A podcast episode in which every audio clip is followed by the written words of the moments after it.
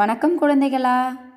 இது உங்கள் சாரல் கல்வி வானொலி. நான் உங்கள் காயத்ரி ஆசிரியை ஊராட்சி ஒன்றிய நடுநிலைப்பள்ளி எலுமிச்சநல்லி காரிமங்கலம் ஒன்றியம் தருமபுரி மாவட்டம்.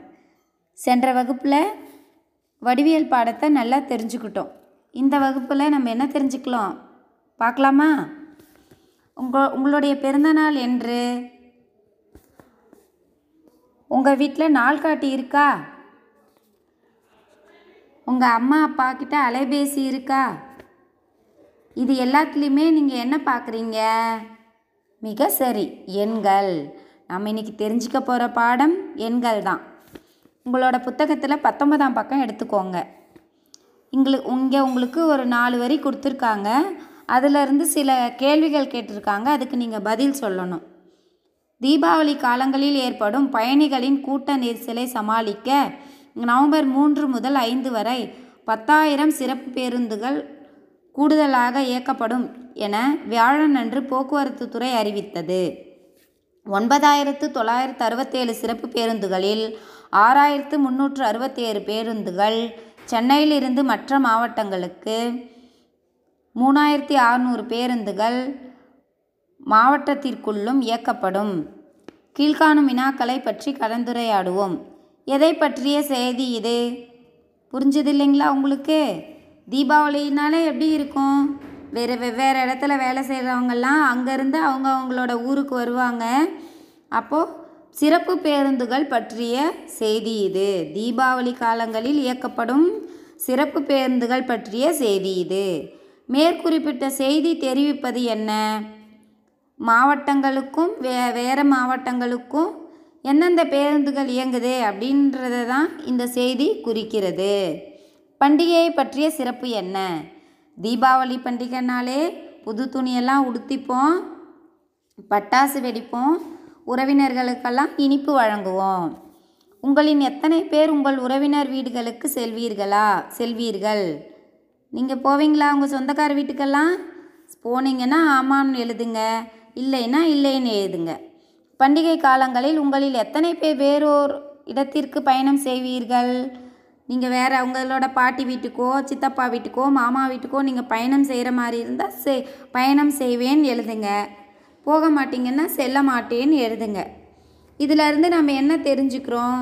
இங்கே இருக்கிறது எல்லாமே நான்கிலக்க எண்கள். நீங்கள் மூன்றாம் வகுப்பு வரைக்கும் சிறிய எண்களை தான் பார்த்துருப்பீங்க.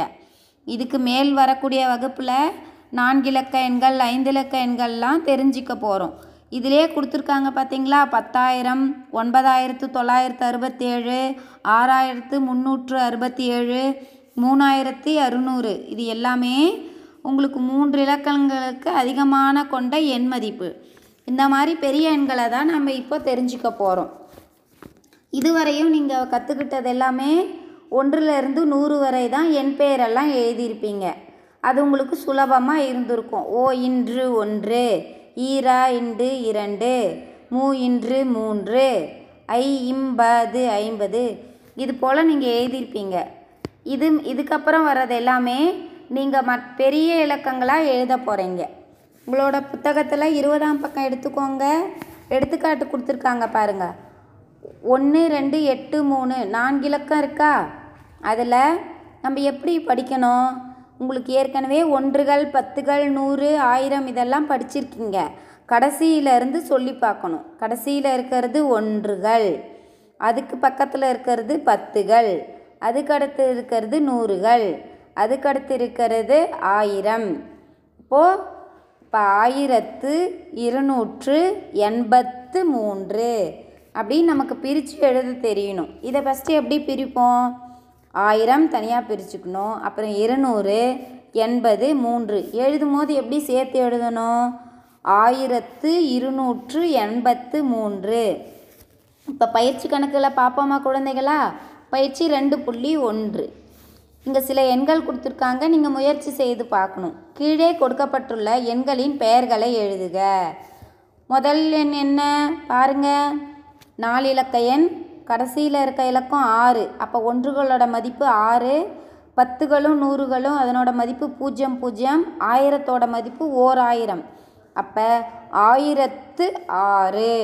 அடுத்தது பாருங்க. ஆறு மூணு ரெண்டு ஏழு. இதை நீங்கள் கடைசியில் இருந்தால் சொல்லி பார்க்கணும். உங்களுக்கு படிக்க தெரிஞ்சால் ஆறாயிரத்து முந்நூற்று இருபத்தி ஏழுன்னு சொல்லிடலாம். உங்களுக்கு சொல்ல தெரியல படிக்க தெரியலன்னா கடைசியிலேருந்து சொல்லி பாருங்கள் ஒன்றுகள் பத்துகள் நூறுகள் ஆயிரங்கள் அப்படி சொல்லி பார்த்தீங்கன்னா அதனோட மதிப்பு உங்களுக்கு எளிமையாக புரிஞ்சிடும். ஆறாயிரத்து முந்நூற்று இருபத்து ஏழு. அடுத்தது பாருங்க. ஒன்பதாயிரத்து தொண்ணூற்று ஏழு. அடுத்தது பாருங்க. பத்தாயிரம். இதுவும் பார்த்தீங்கன்னா ஐந்து இலக்கமாக ஆயிடுது கடைசியிலேருந்து சொல்லி பாருங்க. ஒன்று பத்து நூறு ஆயிரம் பத்தாயிரம். அப்போ இதனோட மதிப்பு பத்தாயிரம். அடுத்தது பாருங்கள் ஐந்தாவது கணக்கு. எட்டு ஒன்பது பூஜ்ஜியம் ஆறு இருக்குது. உங்களுக்கு தெரிஞ்சதுன்னா நேரடியாக எழுதலாம். தெரியலன்னா கடைசியிலேருந்து சொல்லி பாருங்கள் ஒன்றுகள் இடத்துல ஆறு இருக்குது பத்துகள் இடத்துல பூஜ்ஜியம் இருக்குது நூறுகள் இடத்துல ஒன்பது இருக்குது ஆயிரங்கள் இடத்துல எட்டு இருக்குது அப்போ எட்டாயிரத்து தொள்ளாயிரத்து ஆறு. புரிஞ்சுதா குழந்தைகளா? அடுத்தது பாருங்கள் எழுத்துக்களில் கொடுத்துட்டு உங்களை எண் மதிப்பு எழுத சொல்கிறாங்க எண் மதிப்பு எண்ணூறு. எல்லாமே ஒன்று தான் கீழே கொடுக்கப்பட்டுள்ள எண் பெயருக்கேற்ற எண்ணூறுவை எழுதுக.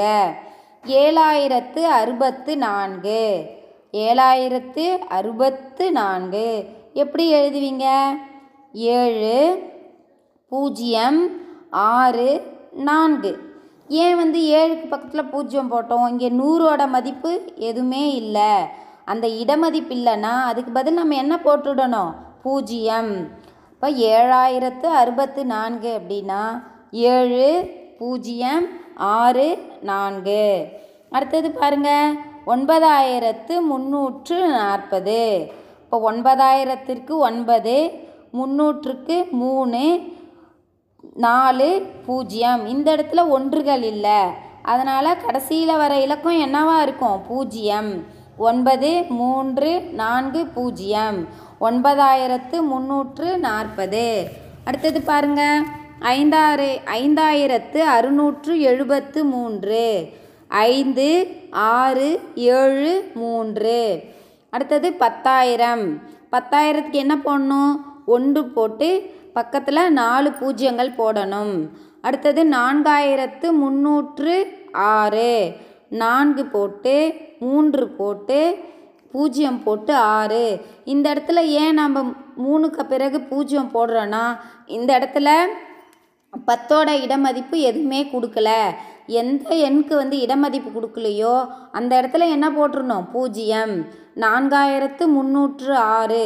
இந்த இடத்துல நான்கு மூன்று பூஜ்ஜியம் ஆறு. அடுத்தது கவனிங்க. கீழே கொடுக்கப்பட்ட வினாக்களுக்கு விடையளி. ராமு வங்கிக்கு சென்று ரூபாய் ஏழாயிரத்தி ஐநூறை முதலீடு செய்தார்.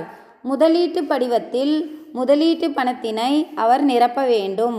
முதலீடு செய்ய வேண்டிய தொகையினை என் பெயரால் குறிப்பிட வேண்டும். படிவத்தை நிரப்ப அவருக்கு என் பெயர் எழுதி உதவலாமா? ஒரு குறியீடு கொடுத்துருக்காங்க இல்லையா கண்ணா? ரா மாதிரி போட்டு ரூ அது. அது என்ன குறியீடு? ரூபாய் குறியீடு.